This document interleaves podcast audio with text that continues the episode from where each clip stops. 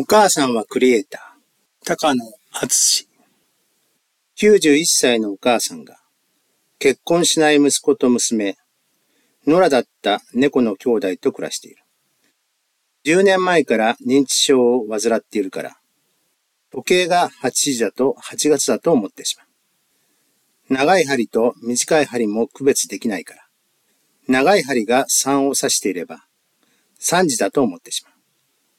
お昼ご飯を食べたばかりなのに、おやつはなーに？と聞く。何か美味しいものはないかしら。母さんが一番好きな食べ物はイチゴだ。ご飯だと口に入れてあげなければ食べないのに、イチゴだとつまんでどんどん食べる。自分の分を食べてしまうと、娘のイチゴに手を出し、まだ食べていない息子のイチゴをかき寄せて、私のイチゴ食べちゃダメという。数年前のこと、お母さんは足の骨を折ってしまった。認知症でリハビリできないから、手術は無理だと言われた。車椅子の生活が始まったのだが、骨は自然にくっついてしまった。立ち上がれないと寝たきりになるから、息子と娘はうちでリハビリすることにした。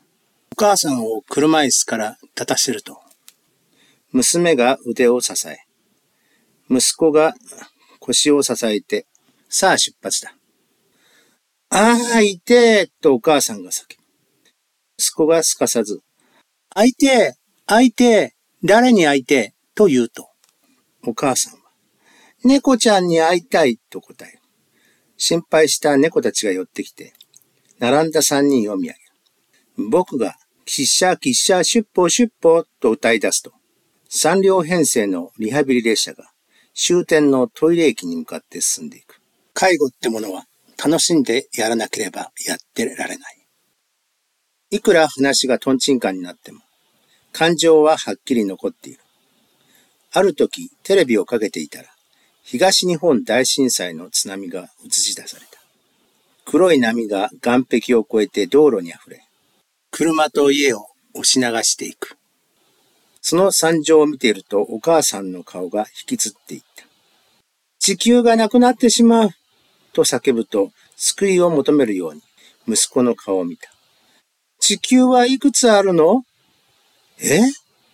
地球がなくなってしまったら今度生まれてくるとき困ってしまうから。認知症になったと言っても人間として大切なことは分かっているんだな。今の日本を動かしている政治家は、追い先短いのをいいことに、自分さえ逃げ切れれば、あとはどうなろうと知ったことじゃない、とでも思っているんだろう。でも人間も動物も、生まれては死んで、死んでは生まれていく。未来について考えるのは、これから生まれてくる自分のためでもあるのに。認知症が進んだ今は、もう息子が誰だかわからない。僕は誰？と聞くと、富士山という答えが返ってきた。太ってるから富士山なんでしょ？と妹が憎まれ口を聞く。お母さんの名前は？と聞くと。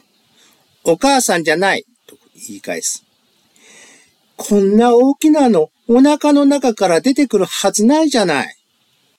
それでも母親だという意識はどこかに残っているのか。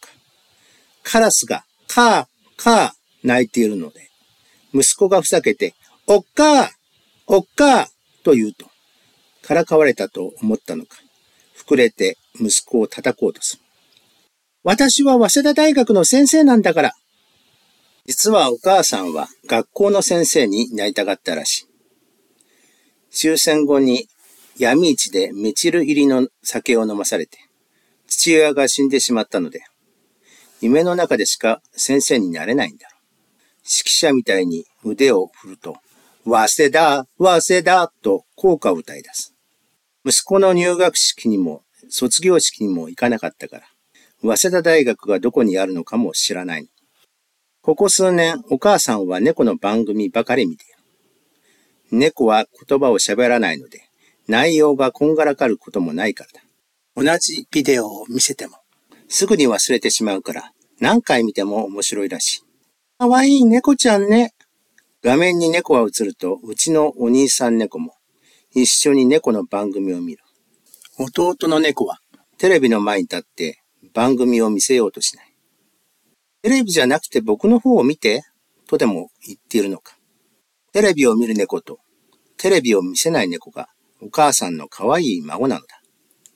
お母さんはいつまで元気でいられるんだろう。遠い世界に旅立つ前に一度正気に戻ってくれたら、お母さんが夢の世界で生きるようになってから、どんなことがあったのか、これからどうやって生きていくのか話すのに。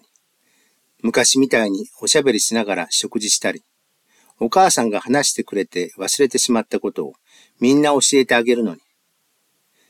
でも足が不自由になり、一日中おむつをしていることなんか知らない方がいいのかな。